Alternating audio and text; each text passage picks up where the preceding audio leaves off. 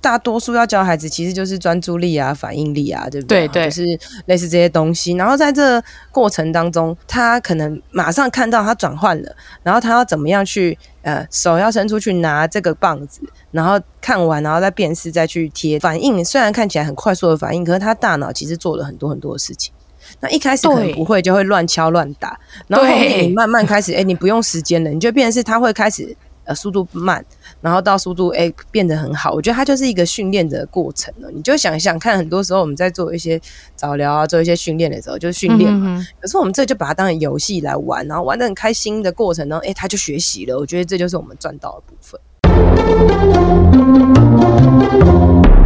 未来的外星孩子的地球母地。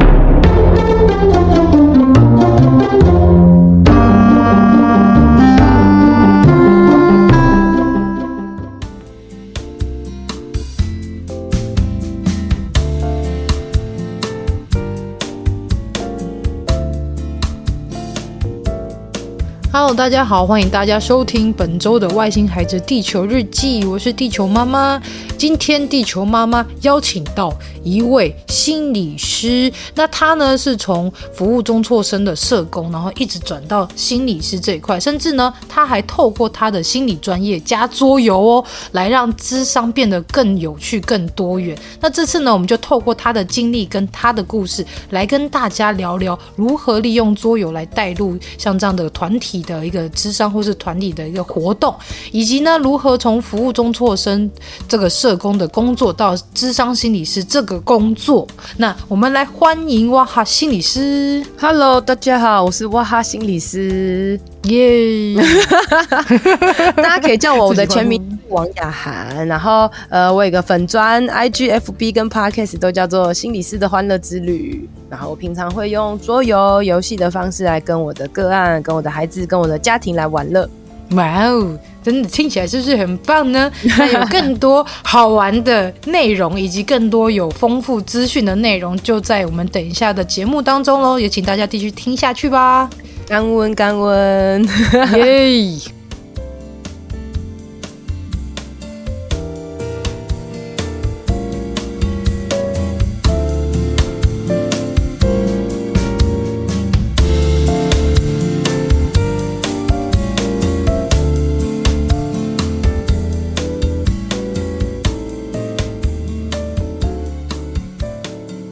讲话这么快，那在智商这一块，如果讲话太快，会不会很容易让人家情绪没办法荡下来？还是其实是跟朋友会讲话快啊？但你智商你就看状况嘛，因为如果那时候要慢的时候，你就要慢啊。但通常我是比较多跟就是儿童青少年，那速度就会比较快这样子。而跟儿童跟青少年，他大概年龄的 range 是多大？多小到多大？呃，就是你想象的啊，可以讲话啦。或者是也不是可以讲，就是可以开始可以跟你单独相处啊，或是什么可以一起玩游戏等等那种小的。那青少年可能就无限吧，二十几岁现在也都是青少年了。哦，也对了，我们现在大概到大青壮年，maybe 到大学研究所，你也可以把它算成是青少年。也就是说，啊，也当然也是有成人，也是有什么都都会有啦，因为我们也不太能够选个案嘛，他想要来你也没办法这样子。但是，对，但是你年你面积面对年纪越小的，你你就要越能够，我觉得速度快啊，或是比较嗨，或是比较跟他们一起玩的这种感觉，会比较自在。哦，哎，那像如果像这样子的话是。它的类型，就例如说，它可能的病症的类型，或者是在哪一些部分？例如说，可能是情绪障碍啊，或者是说像是自闭类群的啊，就是哪一种障碍的比较多？哎、欸，我通常比较不会是跟所谓什么障碍类型的，因为我主要比较做的是那种偏差行为，就是偏差行为，哦、呃，也不算偏差行为，就是我我现在比较走社福单位。就是社福单位，可能他们有一些可能弱势的家庭啊，然后会觉得他们可能有一些、嗯、maybe 一些创伤哦，或者是他们很需要一些人际的支持，或者是需要一些呃，可能可以有人跟他们一起玩游戏的机会啊，等等，比较是走社福单位这个路线，比较不是走呃可能自闭啊特教的那些治疗。可是，在很多的、哦、譬如说弱势的家庭里面，欸、可能有些孩子他也就是刺激比较少吧，所以他也的确会有、嗯、呃可能注意力比较不集中，或者情绪有一些障碍等等。那就透过可能游戏化的方式，或是。呃，智商啊等等不同的方式来跟他们互动啊。如果儿少比较多这些，但是如果是一般青少年的话，可能呃高中大学可能比较多一些，可能生涯问题啊、人际问题啊，或者是呃情绪嘛等等不同的问题啦，这样子。哦，这个听起来很像是学校单位不是都会有像是辅导老师或者辅导中心里面，好像偶尔会有像是心理师会进驻。那种概念吗？欸、对对对，比较比较有点像这样子。然后呃，通常个别智商的话，我比较多是那种呃，就是自费的嘛，或者是那种社福单位的合作。那大部分的话，其实如果用游戏化的话，游戏通常都是团体。嗯，就是像呃小朋友可能会有一些人际的团体啊、情绪的团体啊，或者是生涯的团体等等的，借由游戏，然后不是只有一个小孩，是很多个小孩。然后一起互动的过程，这样、嗯。那最多有几个人呢、啊？最多有几个人？你说团体哦？嗯、对对对对。呃，哦，这真的说到问题问的很好呢。正常我们来想象团体是不是就是可能五到六个人就差不多？对对、哦、啊，这种就是很很很棒的状态。但通常大家都会觉得，好、哦，已经请心理师来就要更多人。所以就会可能就会十五个、三十个，然后甚至有时候可以到一百个，就是很烦这样子。哇，那这样一个人要怎么带那么多啊？是是还会再邀请，就是说可能有助理去帮你吗？还是说可能他们该单位的人可能提前也要做一些训练，才有办法辅助整个就是团体的活动进行这样？哎、欸，通常是没有，所以我的声音就会坏掉，就是会有很多，就是你要想办法，譬如说多套一点桌游啊。比如说人很多的话，可能买一套桌游，可能要买个六套哦。然后今天如果玩三个桌游，我就要带十八套游戏哦。然后或者是呢，我会想办法怎么样把呃一些游戏变成是大班式可以玩的，我就要把游戏做各种不同的改版，反正就要弹性应用去面对啦。所以我我有时候都会讲说，真的，如果桌游团体或者桌游课程就三十人以内，真的是最多了。但是还是有人要。更多塞，对，那种就只能就是真的是看经验，然后弹性做调整这样子。哦，难怪我有看到你说，就是你昨天好像就有 po 一篇文章，就说你的那个声带，你以为是长茧，就后来才发现是水肿。哎、欸，也不是啦，就是职业伤害吗？对，医生之前医生说我是息肉样，就是整个整个声带都就是。可能都已经像一整大块息肉之类的这种的，哇，感觉严重。对啊，使用过度了，对啊，太常说话了。可是你声音本身就是长这样吗？还是说以前声音可能跟现在声音不是不一样？因为这样听感觉还蛮有磁性的，蛮有磁性的哦。不会，就是。以前是比就是少女的声音啊，比较高，也比较高。好啦，其实我们都会变声啦。我以前也不是这个声音啊。所以你说这是年纪的问题，跟声带没有关系，是不是？哎、欸，我觉得这个是使用过度的问题。哦，对啦，对啊。因为毕竟你看，妈妈都会喊小孩嘛。然后你看，你刚说心理师要出去做这个桌游的服务之后，也是要如果人数多，你也是要拉高你的嗓音，大家才有办法听到你讲话。对啊，对啊，对啊，对啊，这真是使用过度了。嘿啦，没错，没错。哦，那我觉得光是刚刚听那一些，还有你说带，呃，可能因为如果说团体人数比较多，你可能要背负重。那我也曾经听你讲说，负重也造成你脊椎侧弯的问题。我觉得这没有，我是本身就脊椎侧弯、哦，但是我真的很常背很重。我每次都，我以前啦，我以前还会拖一个行李箱，就是、哦、我以前蛮常拖行李箱，然后很重，然后走来走去，我的警卫都以为是空姐。然后，然 后自己讲的。然后那可是后来我就会想办法，譬如说所有的桌游盒子都会拆掉，我都放在夹链袋里面，就让它嗯，就是变比较小这样子。然后我可能一个包包里面可能就会背个十几个桌游这样子。那严格算起来，我觉得可能每次背都有十几公斤。哇，很重哎！你就背个小孩在身上哎。对，所以我就觉得我的工作其实有一点像体力活。大家都一直以为心理师可能就是在智商中心里面，或者一个在一间房间里面跟个案聊聊天、说说话，然后可能是去了解一下对方的心理状态。是殊不知你是一个负重的心理师。对，没错，这都是每一个人自己的选择啦。哦，我觉得这样很酷的是，因为我的节目上有访问，呃，之前也有访问过其他的心理师，但是我觉得大家种类都蛮不一样。像之前有访问过那个阿宝，就是宝妈妈 Podcast 里面的宝妈妈，是是是，对，那他就是。给我的感觉是比较是在比较大人式的，然后可能在他们的呃一间房间里面，然后可能跟个案去聊一下他的状况啊，然后去咨商一下他的一些呃心路历程，或是他的一些。各种的情绪障碍等等之类的。那在另外一个是专业的，专门比较偏儿童心理智商的一个心理师，那他就是针对玩具的部分跟孩子们玩一玩，然后去去跟他智商，然后了解他的状态。那你又是更不一样，你是带着桌游，然后跟团体甚至是一些呃社福单位去做合作。所以我觉得这样子听下来，真的心理师有分好多种哎、对，我觉得你可以想象一下，就是心理师或者是这些社福单位本来就有分成预防跟治疗。那我们通常比较想象心理师是做治疗的，就是可能孩子生病了，或是还或是呃忧郁了，或是比较严重的状况的时候，然后他们进入个别的治疗。那我自己就会觉得，我比较想要做预防的工作，就是也有做治疗，但是我觉得如果我能够，因为我的可能行动力比较十足哦，那如果我我我出去了，然后呃遇到很多人，更多的人，然后让很多人在还没有变。生病之前，或是还没有任何状态之前，哎、他们已经学习到可以怎么样做一些什么事情。那这样子预防的工作也是一件不错的事情。所以我比较算是做预防啦，也是有智商，也是有个案，但是就会呃，他就比较在我的比重偏比较少一点这样子。嗯。因为其实听起来，大家不是常说一句话，就是预防胜于治疗。但我觉得这句话是蛮重要。治疗，对 对，这句话超级重要。因为其实我觉得很，现在很多孩子们，他们其实搞不懂自己到底怎么了，然后可能是说他也不懂这个情绪叫做忧郁，他也不懂这个，例如说他在人际上遇到一些状况，他也不清楚说这样子是要怎么样去。呃，让自己变得比较理解自己的状态，或者是要怎么样去解决？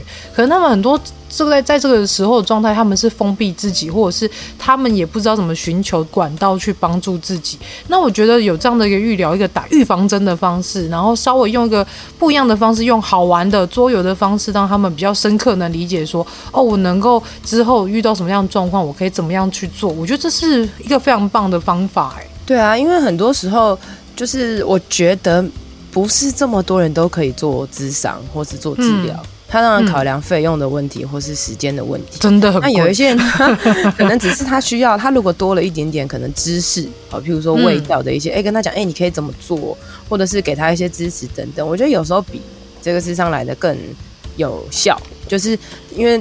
我不是我指的有效，不是比较，而是说很多时候立即性的，就像可能譬如说社工的介入，有时候对很多家庭来讲，可能是更更即刻急迫需要的东西。这样，那不同东西都是有人需要做的啊。那我我当初也是，哎、欸，不小心选上走这个路，那就哎继续往这个方向走，这样子。因为光是你讲到这里，我们刚好就是要来去访问我们访纲里面的问题。因为今天呢，邀请到哇哈心理师，其实也是有一个他的故事经历让我蛮好奇的。例如说，他当初是在呃做服务中辍生的一个社工，然后后面转到心理师。这这件事情让我觉得蛮好奇，为什么你会想要从服务中辍生的社工，然后转到心理师？那你当初为什么又会想要做服务中辍生的这样的社工的工作呢？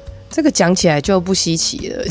哎，大家知道，念当心理师要念智商所，要考研究所。嗯、那研究所非常非常难考，我记得我们那时候录取率大概两趴吧，这样子哦，好少。然后，所以我对非常非常难考，这样它是难考在研究所的部分，这样。那我大学毕业的时候就想说，哎，其实要有一个证照，人生比较保险啊。然后想啊，那心理师证照好像不错，那要考上心理师证照就要读研究所嘛，哦，所以我就是预备考试。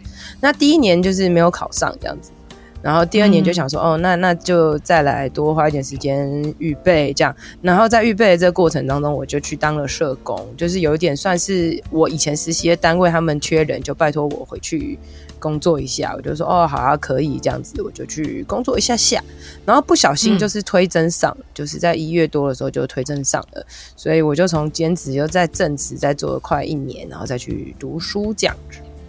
嗯嗯，因为推甄推甄好像一月初就就就上了吧，那读书还要到可能八月开始，所以这一整年的时间，我就无缝接轨的工作到最后一刻，然后隔天去上课，好像是这样子。哇，感觉也是蛮丰富的、啊，没有空档。对啊，所以我觉得对我来讲，也也有一个好处，就是在这个中辍生的，因为是非常非常超的。就是、啊、为什么？怎么说？呃，我是那时候我是带职涯发展组，就是我会帮带青少年，就做很多不同的训练，然后请很也是请很多讲师来上课啊等等，然后帮助他们可以没合找到他们的的工作，所以要寻找非常多的课程，非常多的体验这样子，然后做很多的挑战这样子，嗯、你要比青少年更勇敢去尝试一些东西这样。诶、欸。对，所以那时候非常非常累。那我觉得也奠基的我，呃，可能也是因此这样比较有创意吧，我自己觉得。所以那时候你在做做这个工作的时候，你就是已经要准备很多是可以吸引青少年的一些游戏，或者是吸引他们的方法。所以你就是一直要脑力激荡，然后去想出一些哎，什么方法可以吸引他们注意，然后让他们可以愿意听你说话这样。对啊，对啊，要要要设计很多好玩的游戏，或是好玩的互动，或是你整个人就要好玩，青少年才愿意理你啦。我之前是就是常在教会嘛，那教会其实就常常办活动。嗯，对对，所以其实我个人就是办活动还还蛮还蛮会办活动以前啦，这样，所以也就是这样子的个性也正好相辅相成，所以就常会想出一些五 A 博 A 的东西啊，才会想出可能可以、欸、桌游很有趣这样子。哎，那所以会用桌游，利用桌游来去。做这样的一个活动的部分是误打误撞吗？还是说你那时候为了想要吸引青少年注意而去找出来的一一个方法？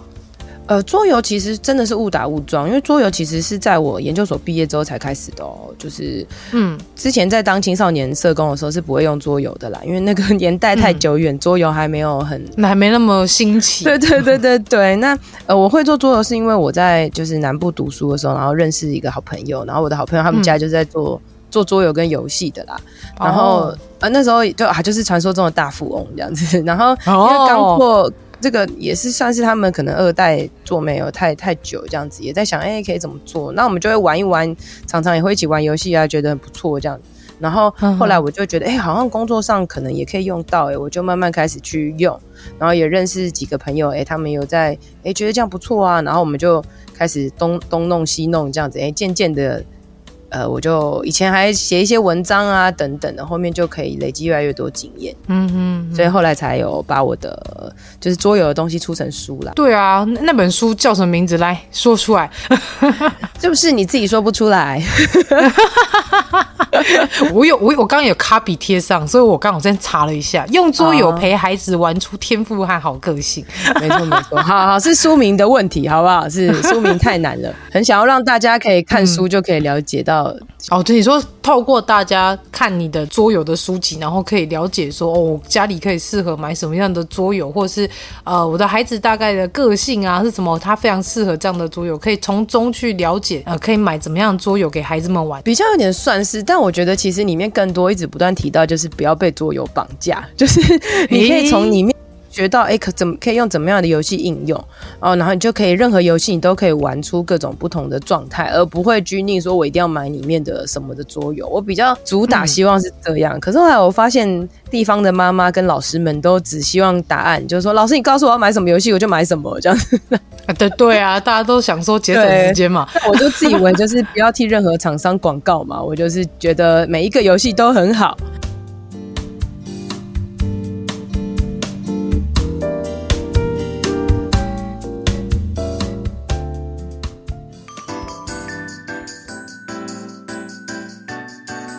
休息一下，马上回来。Hello，喜欢我们外星孩子的地球日记节目的朋友，欢迎 Apple Podcasts Mr. Bus 给我们五星评价并留言给我们哦，并分享给所有的朋友们。如果从不同的平台收听到我们节目的朋友呢，也欢迎到 IG 私讯地球妈妈来跟地球妈妈聊天互动哦。更欢迎家有特殊儿童家长或是想认识不同特质的朋友呢，还是想跟地球妈妈一起用正能量爆棚的朋友，一起加入赖社群，搜寻地球妈妈战队就可以找到我们喽。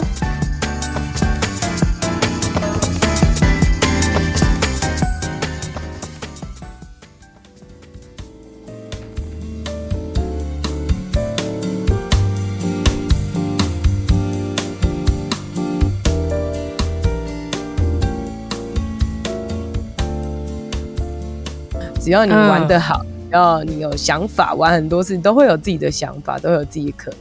我那时候主要是讲，后来我发现这招好像行不太通，就变成是我教什么都大家都只只玩我教过的游戏，大家懒得再开发其他的，想说没错，反正现在那个哇哈心理师已经叫我们用这一套，我们就用这一套，然后延续。他们就会上网看我的 FB，然后说：“哎、欸，老师这个图看起来很有趣，这是什么？”然后他就去买啊。好吧，大家真的是嗯不想要那花时间去再去思考或者再观察有没有更多有趣的事情。但是其实桌游是真的分很多种类啦，尤其当初一开始桌游很夯的时候，我们家也会买像是什么野人矿坑哦，然后或者矮人矿哦矮人矿坑，然后还有什么什么狼人杀那类，反正就有很多种桌游，但是那个其实都比较偏。大人在玩的桌游，对啊，这两个游戏都很不适合你们家哎，哎，对，但是那时候就是你知道跟，跟跟同学、跟朋友会一起玩，但是后面就是慢慢发现说，好像也有一些桌游。也是可以跟孩子们一起玩。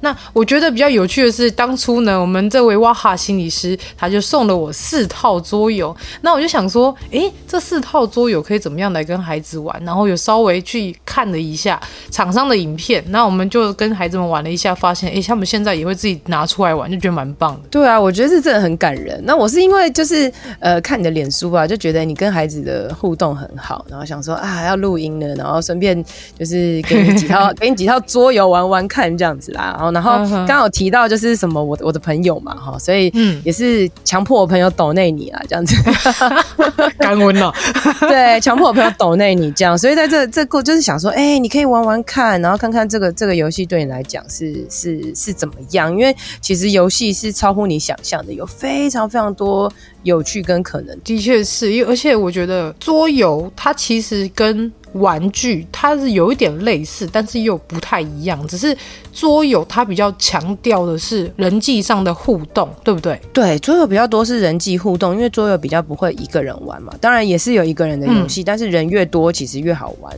所以在过程当中都可以有很多人际。譬如说，可能我们玩叠叠乐好了，那我是不是抽完一个，嗯，也要等到可能三四个抽完才可以该我？那你在这个过程当中，你就会练习等待啦，对不对？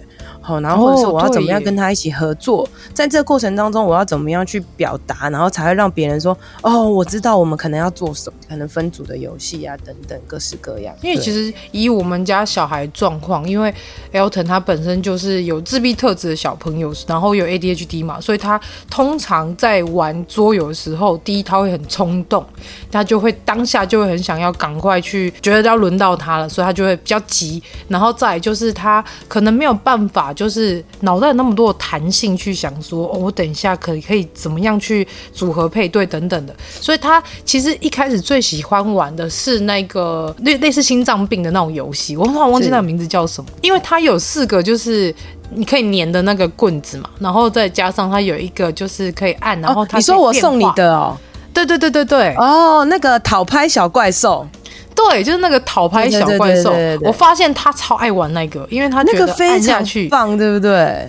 对，因为他按下去会动嘛，然后小朋友就要赶快手眼协调，赶快看哦，看里面对对对那个对对对长怎样，然后找卡片找一模一样，然后又而且是要用用那个棍子粘，不是用手去抓哦，所以就是我觉得这非常刺激。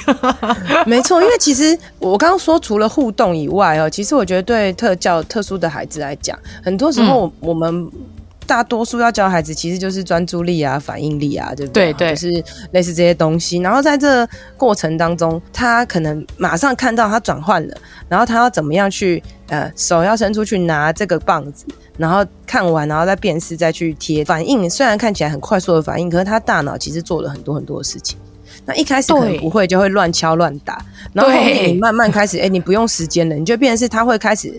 呃，速度慢，然后到速度哎、欸、变得很好，我觉得它就是一个训练的过程了。你就想想看，很多时候我们在做一些早疗啊，做一些训练的时候，就是训练嘛。可是我们这就把它当成游戏来玩，然后玩的很开心的过程中，哎、欸，他就学习了。我觉得这就是我们赚到的部分。哎、欸，对耶！而且我发现桌游其实对像这样就是有自闭特质或是有 ADHD 特质的孩子来说，其实他们的反应真的很慢，但是他们又很急。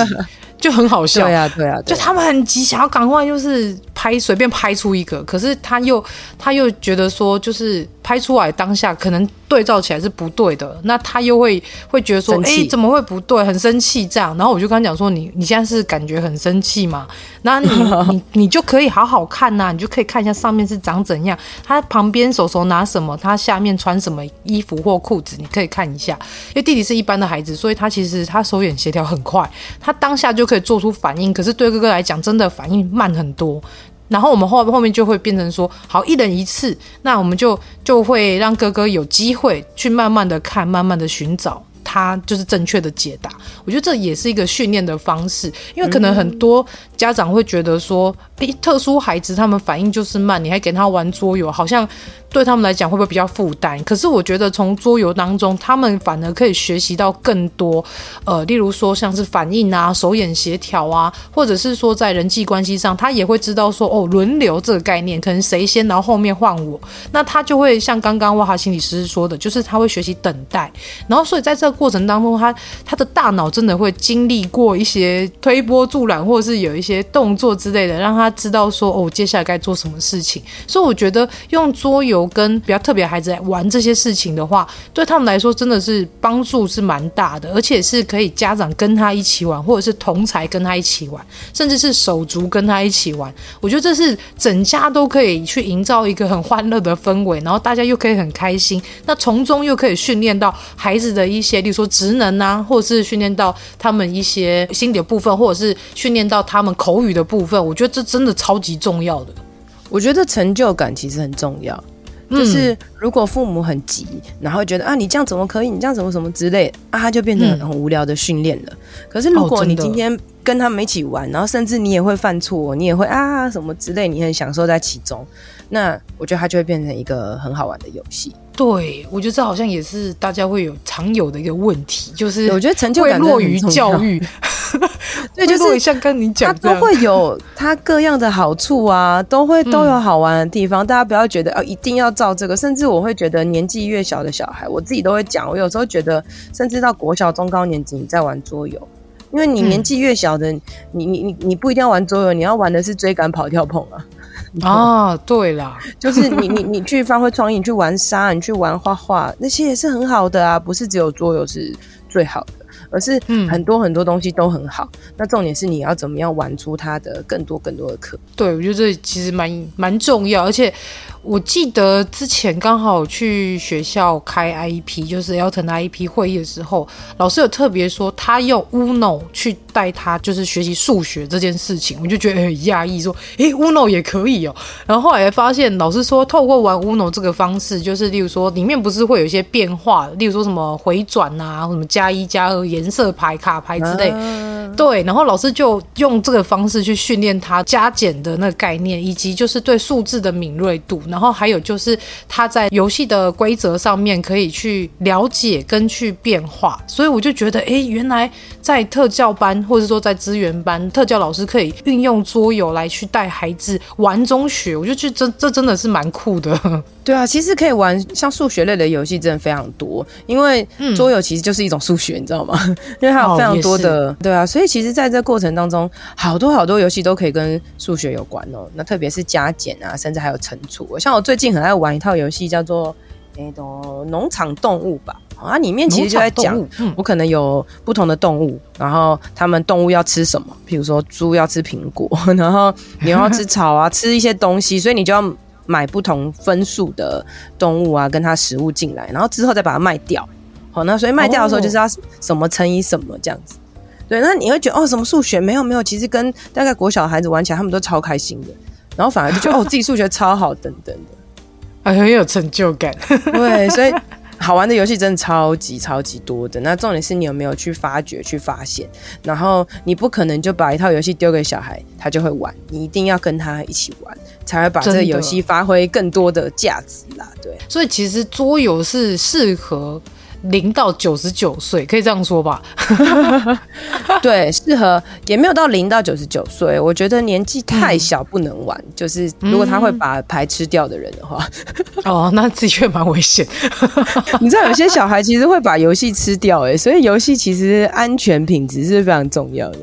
哦，哎，对耶，其实你如果要这样说的话，也蛮多，真的是来自可能是盗版的啊，或者是说做工比较粗糙的，然后没错，它可能蛮危险，例如说它可能含有塑化剂啊，含有一些蛮有毒物质等等的。但你说那真的很小小朋友，他在学这一套游戏的时候，他可能也莫名其妙不知道什么东西，拿来咬一咬，啃一啃，看看这是什么东西。哦，那超危险，真的超危险。没错，没错。哎、欸，你讲的非常好，哎，就是因为我我常常去很多地方就是上课嘛，然后、嗯、呃，大家都会觉得它桌游很贵这样子，所以常常买盗版。那我当然觉得好啦，买盗版是没有关系，但是我觉得如果以自身考量的话，第一个就是你当然你买盗版就会让设计师没没没工作嘛。对啊，然后对啊，因为设做设计师我真的觉得蛮难活的。然后再来，我是会觉得说。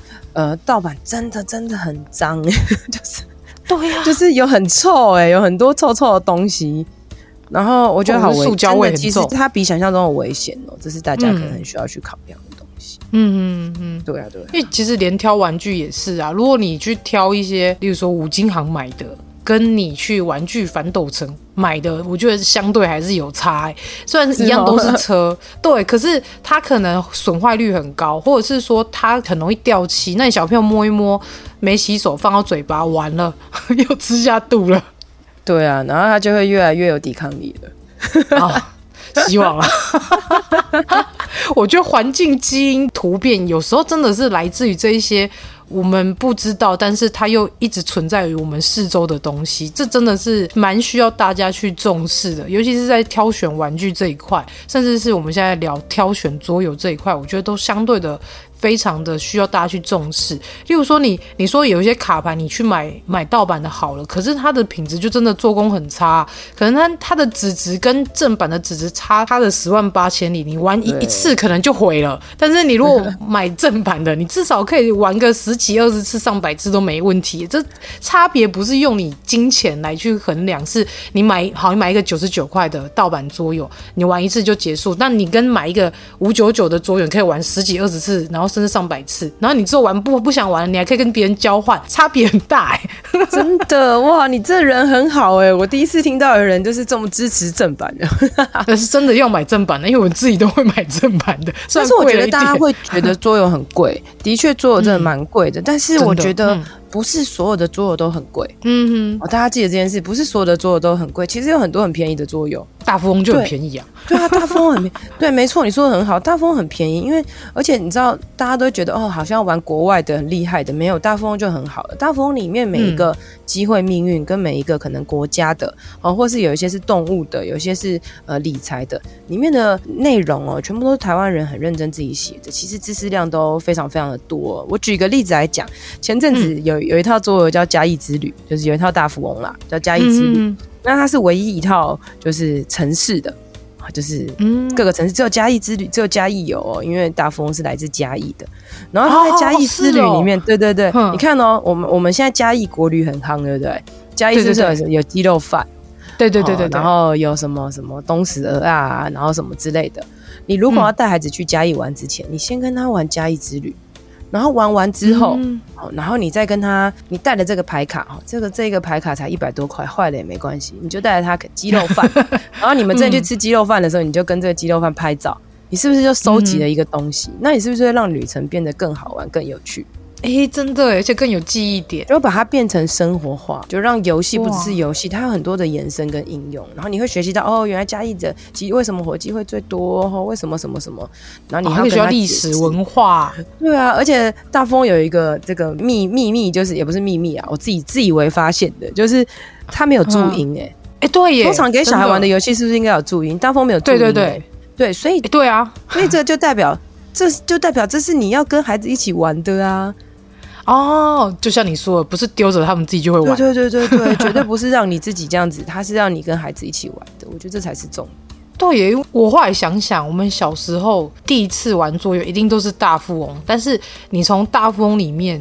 真的可以学到很多东西，例如说理财，像你刚刚说的，就是你要收集钱啊、理财啊，然后机会命运啊。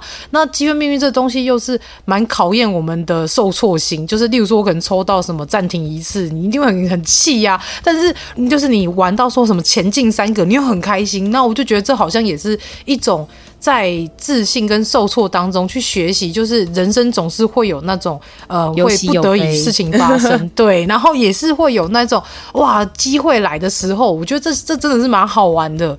那甚至是你要学习，例如说什么呃理财盖房子啊，你要花多少钱去买地呀、啊、盖房子啊，然后你要去想说，哎，我要再走几步到哪，你还要去运算呢、啊。我觉得这个过程当中都是在学习，但是又很刺激。其实所有的东西都学习，就是重点是你有没有看见，你有没有发现？就譬如说，嗯、哦，我是妈妈，然后我觉得，哎，这是一个学习，我就把握这些机会跟孩子讲。就譬如说，像你刚刚讲，你是不是觉得很难过，或是你是不是不开心，或者你觉得很受挫，你就跟孩子讨论，哎，那他就可以学习到情绪。嗯、啊，可是如果你只有学习，你只有说，哦，你到底怎么玩呢、啊？你这样去跟他讲，啊，他就只有这个名就很简单，对，他就只有学习到受挫。我觉得这就是很可惜的地方。哇，有时候我真的觉得这是不是跟家长本身的那个心心理状态也有点关系呀、啊？因为我觉得 从这个部分又可以再回推到你当初在做就是中辍生社工这个工作，因为我对我来说，就是为什么有些孩子他们可能会面临到上学不喜欢上学，然后不想要继续上学，然后离开学校这件事情，甚至是到他对职涯产生一些疑问，就是我到底能做什么，然后我以后要做什么。然后甚至是我要听爸爸妈妈的话去读这个科系吗？还是我要顺从我自己的心，我想要去读什么科系？或者是有些小孩是从头到尾都没有想法，他就觉得哦，那分数到这里，然后就去去读这个啊。哦，爸爸妈妈叫我去学这个科系，以后比较有钱赚，那我就去学这个。我觉得这其实都是环环相扣的。对啊，对啊，所以其实这些都是有关系。所以为什么说什么家庭教育很重要啦？那我觉得超重要，也不要，嗯，也是不要让家长们压力这么大。我觉得最简单的就是说，在带孩子的过程一定都会有成长嘛。你跟孩子一起快乐的玩游戏，嗯、也许你也会有很多你自己的成长。哦，真的就可以回到孩子的样式。真的，而且我觉得生小孩就是如学习跟孩子一起成长，还有就是透过养育孩子的过程当中去修补自己的内心状态。这真的是我这近几年来的学习啦，哇，非常的高级。哎 哎，如果觉得高级，大家都可以去生个小孩来来试试看。是没有关系，没有关系，我们等听你的节目就好了。好哦。因为我比较好奇的是，我当初在国中的时候，也是会有一些同学，可能是嗯比较后面班级的同学，他们也是会有中错嘛，就是不想要上课的。那我想要问一下哇哈心理师说，就是你当初在做社工那份工作的时候，有没有遇到什么样印象深刻的故事啊？你说社工哦，我在当社工的时候，嗯、哦哦，我之前曾经带孩子们出去。就是出去外面玩，嗯、去台东这样子。那那个时候还没有铺 U 嘛，怎、嗯、么那么老？那就我们就坐夜间的火车这样下去。就是青少年他们没有要给你那个呢，嗯、就是 他们也没有要让位给你这样子。就是大家有位置就就就坐，就自己坐好这样。嘿，然后我们就坐夜车坐的很辛苦这样子。然后到了之后，嗯、因为那时候其实故意要挑战他们了，所以把自己搞得很累这样。嗯、然后我们就到处的去去，就是不断用走，然后看怎么样走到目的地啊等等的。然后真的到了一个地方，然后青少年很累，他们就躺下来里面睡这样。然后后来哎不见了，你就发现他们怎么不见？他们在干嘛？后来你就是去找他们的时候，就发现他们在角落，然后有浓浓的，就是。那个塑胶味不是 塑胶味，哦、就他们可能会用，就是那时候比较多在用药，然后就、嗯。哦、到底就出来也要这样子。烟味已经还好了，烟味其实用撒娇就可以不让他们不抽，嗯、拜托你不要抽，我觉得很臭哎、欸，这样。但是很多时候，嗯、有些青少年他们真的很多事情是你没有办法预料的，那就看你当下要怎么去面对。嗯、我们不可能直接就不会去当下去骂他说你怎么可以这样或是什么，但是你会很认真、很严肃的跟他讲，我们今天出来你这样子是会会造成我们很大的困扰啊等等的，就是你很认真、真诚的跟他们讲，哦、他们是可以接受的。哇，我觉得这件事情其实也是可以，就是回扣到就是家长如何带小孩这件事，又扣回来。小孩难免会做错，不要说小孩，大人都会做错了。可是，在小孩做错的当下，你要怎么样去？教育他们，或是怎么样去用什么样话术去让他们不要再犯这件事情就很重要。例如说，可能像你刚刚说的，我眼前看到我的孩子，可能就是我小孩长大，然后我不希望他抽烟，可是他在我眼前抽烟了，那是不是很多家长第一时间就会讲说，你干嘛抽烟？抽烟很伤身体耶！你知道抽烟是怎样怎样？啪啪，可能就会讲出是爸爸也在抽烟的问题。对，可能就会有这类型的问题。小孩还会回你说啊，那个谁谁谁不是也在抽？那个叔叔不是也在抽？可是如果换个方式，可能跟他说：“哇，真的抽烟真的是可能呃，妈妈会担心你啊，你身体会因为这样然后不好啊。然后你看爸爸虽然抽成这样，妈妈也担心他身体会哪天坏掉啊之类的。可能就是用一些方式，或者是用一些就是呃话语来去。用可能比较温情的方式啊，或者是像你刚刚说用很严厉的方式去告诉他说，为什么抽烟不行，或者是为什么这件事情对你来说是会有伤害的。可能我就用要用很多方式去告诉他们，而不是一开始就指责，然后一开始就是噼里啪啦骂个不停。我觉得有时候也是要给彼此一个停损点，然后也是要告诉他这个东西它对你来讲会带来多少的一些呃危机，或者是带来多少的影响，要让分析给他们知道。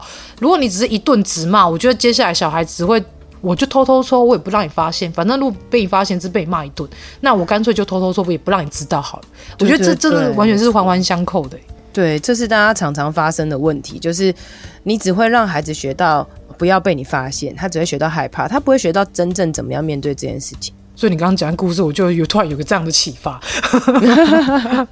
没有，我是就是比较懒懒惰骂人。啊、哦，原来是这样。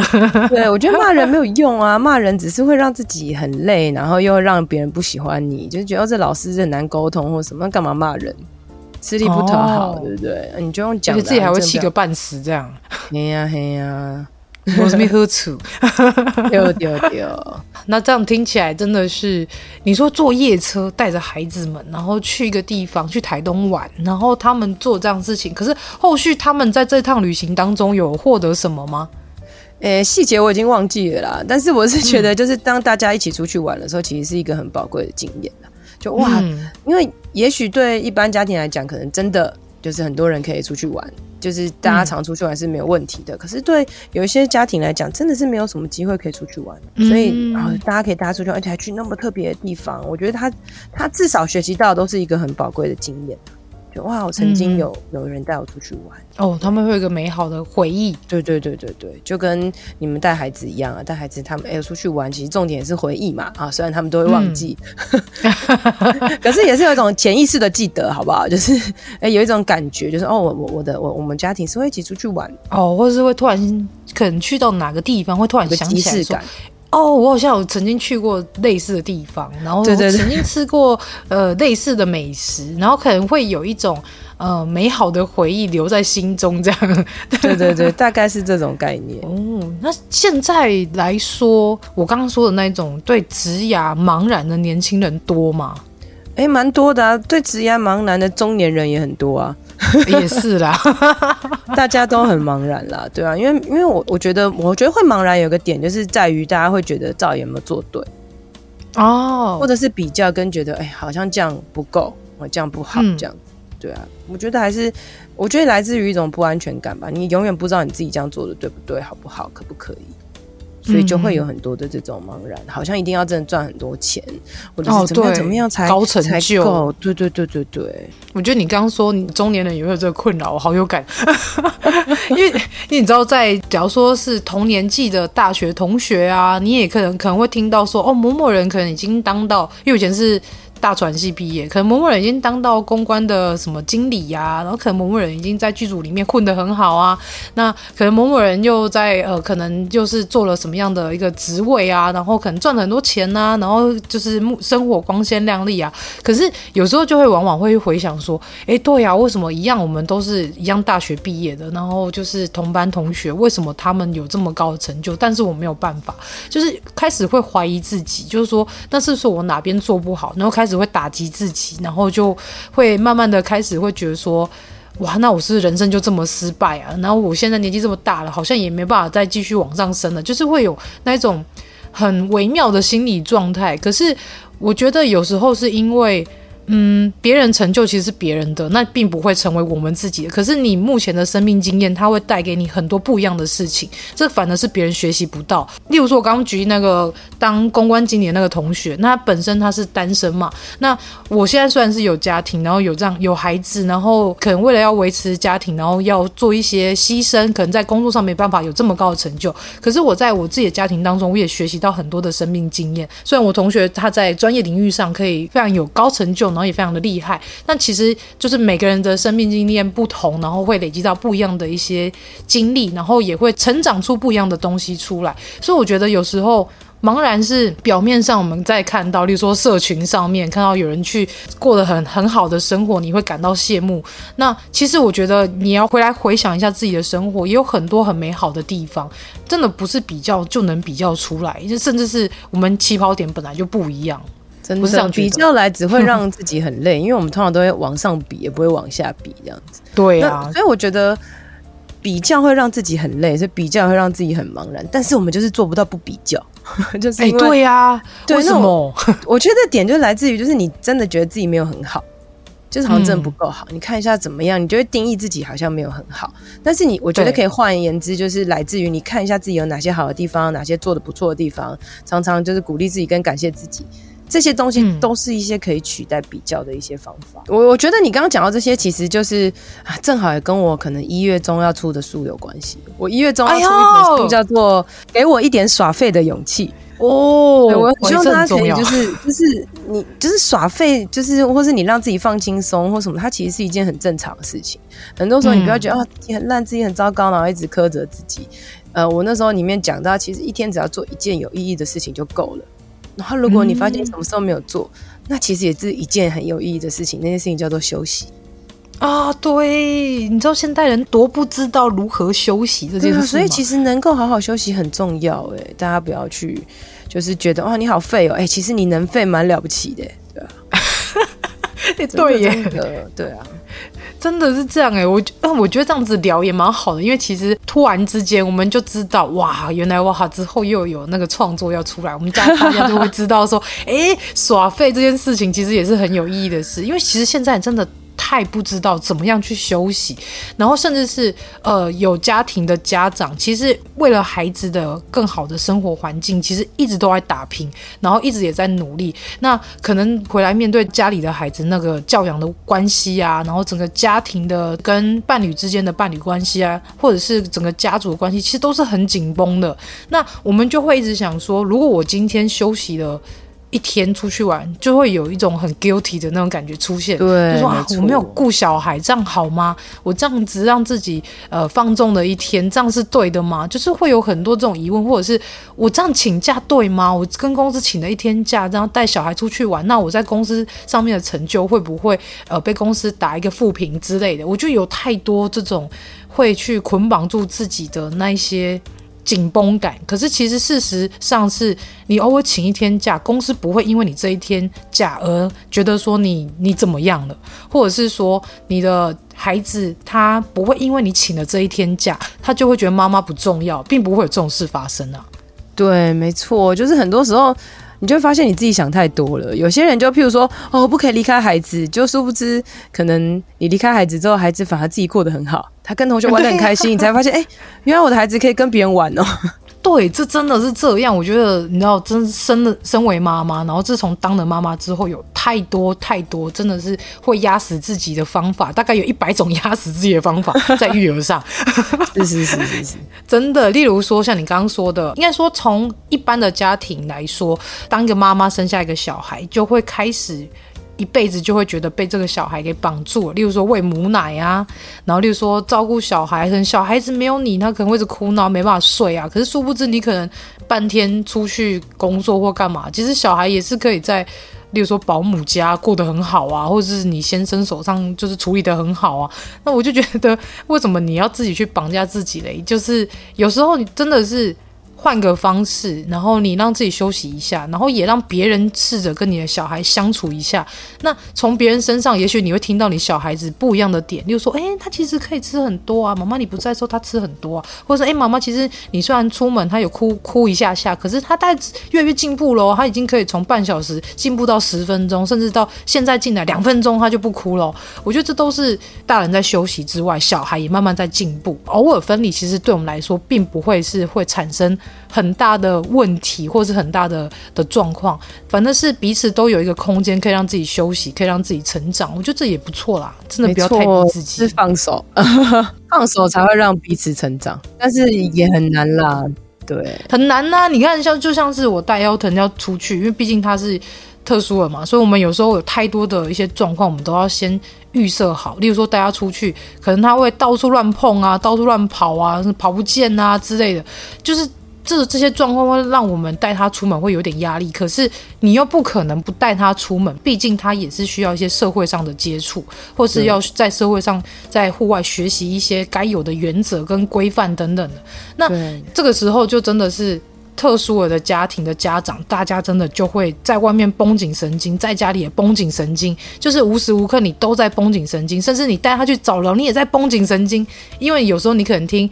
治疗师说：“哦，那个一起上课的 A 同学，他刚刚表现得很好啊。那虽然呃，你的孩子可能诶没有办法跟他完成一样事情，可是他可能在别部分也做得不错。可是这个时候家长只会听到他表现得不好这一块，对，但是他没有听到心理师或者是在治疗师后面讲说，可是他另外那个东西他做得很好啊，就是你就会被那个表现不好的那一块给绑住。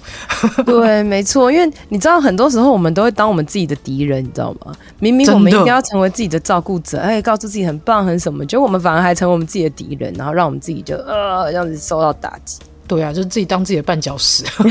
没错没错，整天左脚绊右脚，一直在跌倒，然后自己还觉得很痛，这样，那其实都是自己造成的。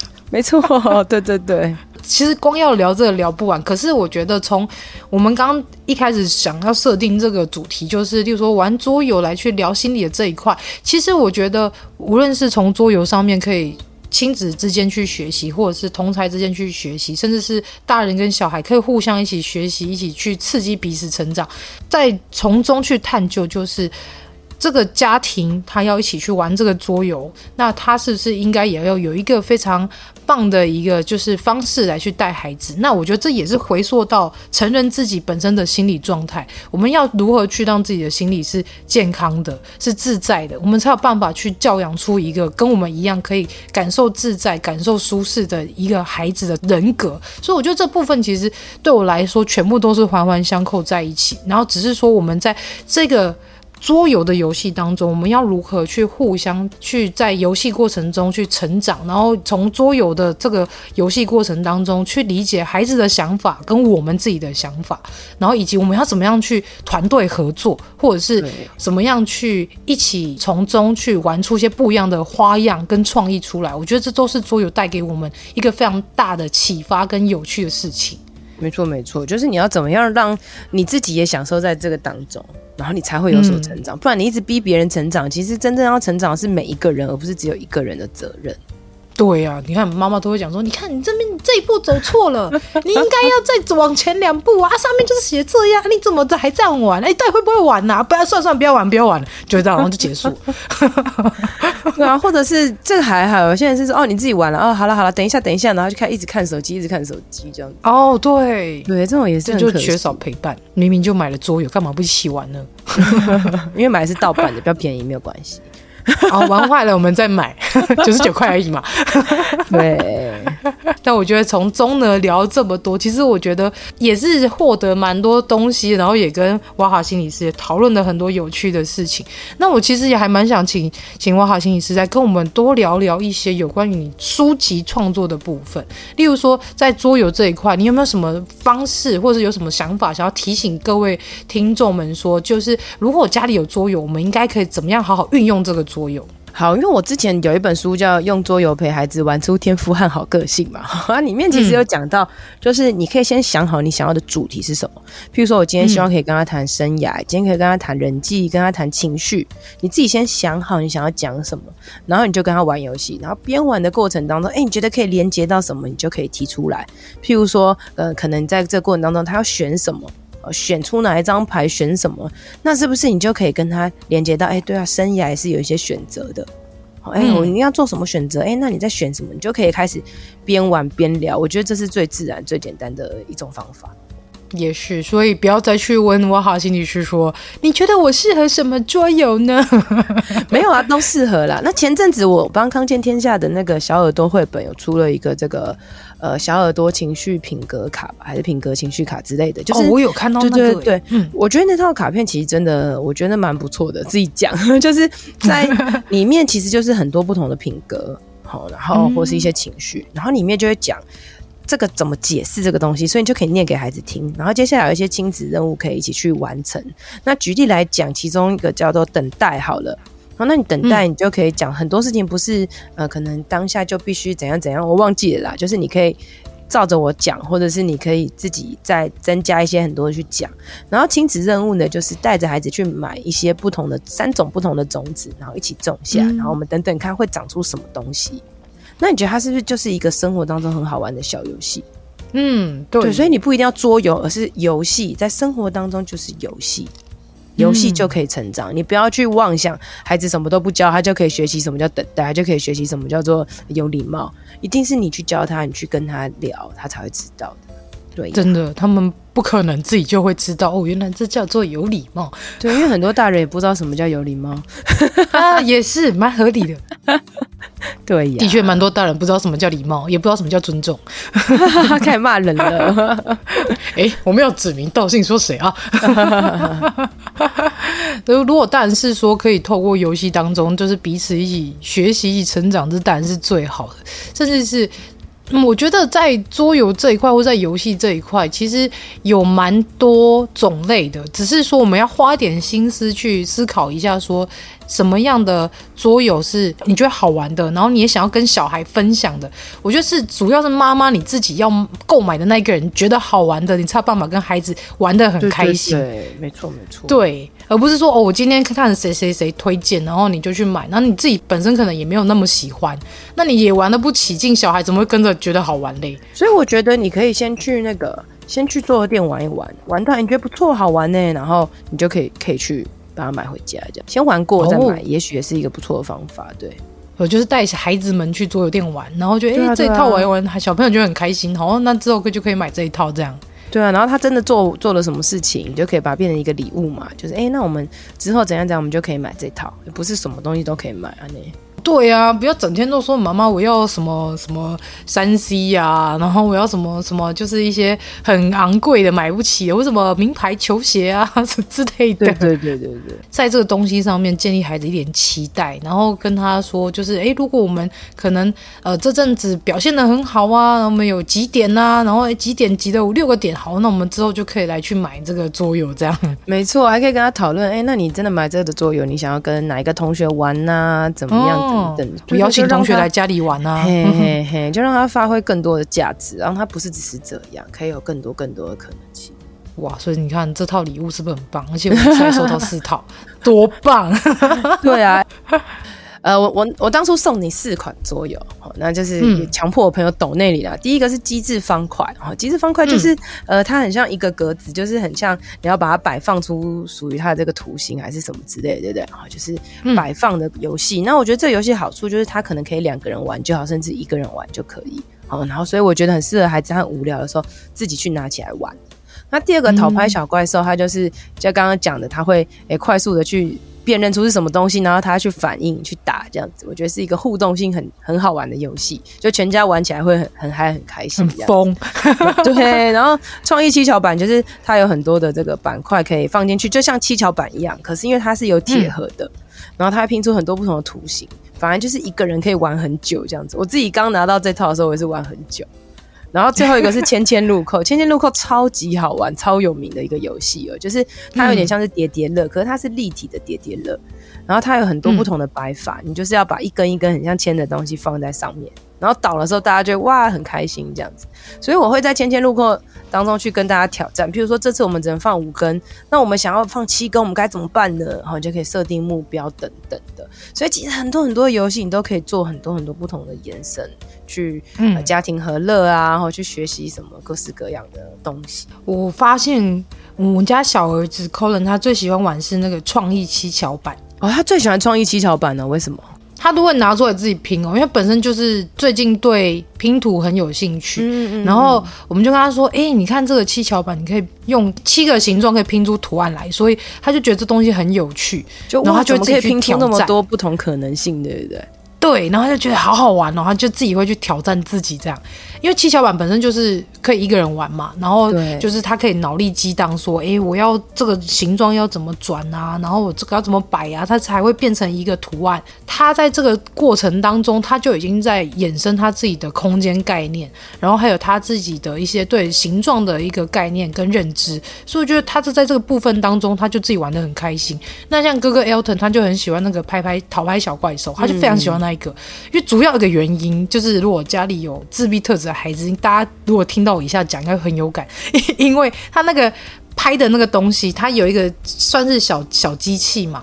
那你按下去，它不是会转吗？嗯、对，他就会疯狂的按，然后一直看里面反转。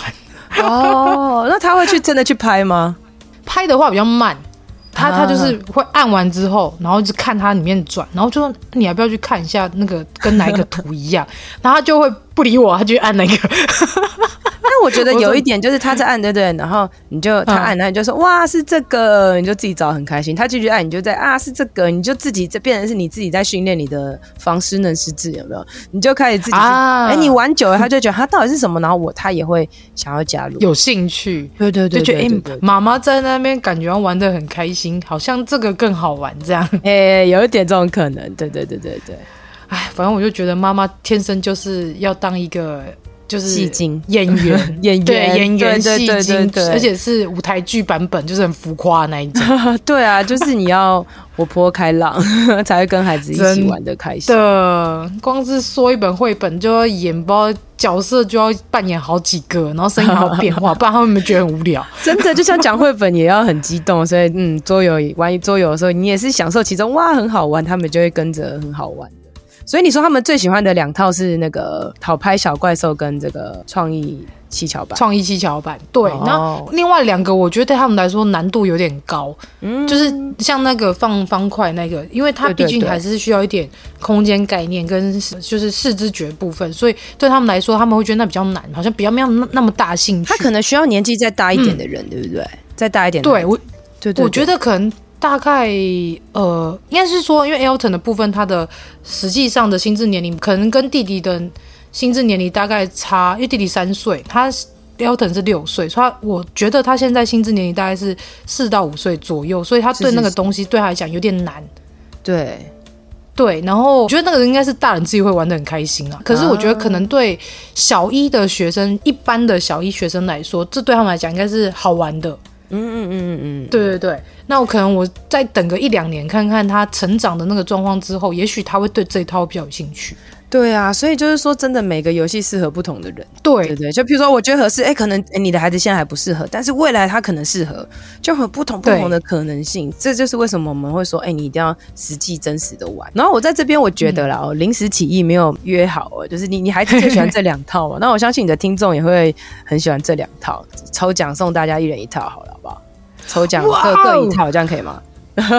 哇，那我们就感谢一下那个 Two Plus 干爹了，好不好？好，那就送大家感谢干爹。就 是这这两个，这两个各一套，这样可以吗？可以啊，当然可以啊。好吧，就这两个各一套。那游戏规则你就定一下啦。其实主要也是希望大家可以呃更多去实际去玩，就不要只是听、嗯、哦，有很多不同的方法，但实际去做之后，你才发现哇，其实真的这世界有很多很多有趣的方法，可以让我跟我的孩子建立关系，让我跟我的孩子关系变好。